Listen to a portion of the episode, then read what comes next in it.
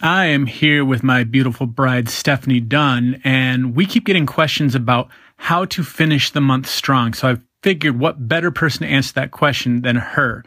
So, Stephanie, I've heard that you always finish the month strong by building from the bottom up, not the top down. Is that correct?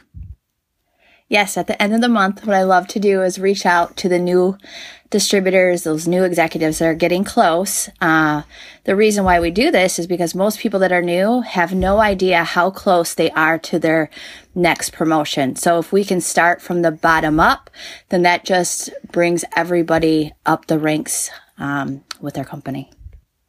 So then I go to Ruby's and I reach out to them and say, your executive may only need two more customers or this distributor may need another customer. So I give them very pinpointed, focused details on how many customers that they need to promote to Ruby.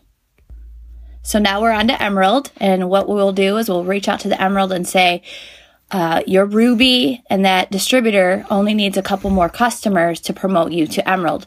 So again, you're working from the top or from the bottom all the way up to the top. So now you have three people that are actually working together to get those customers.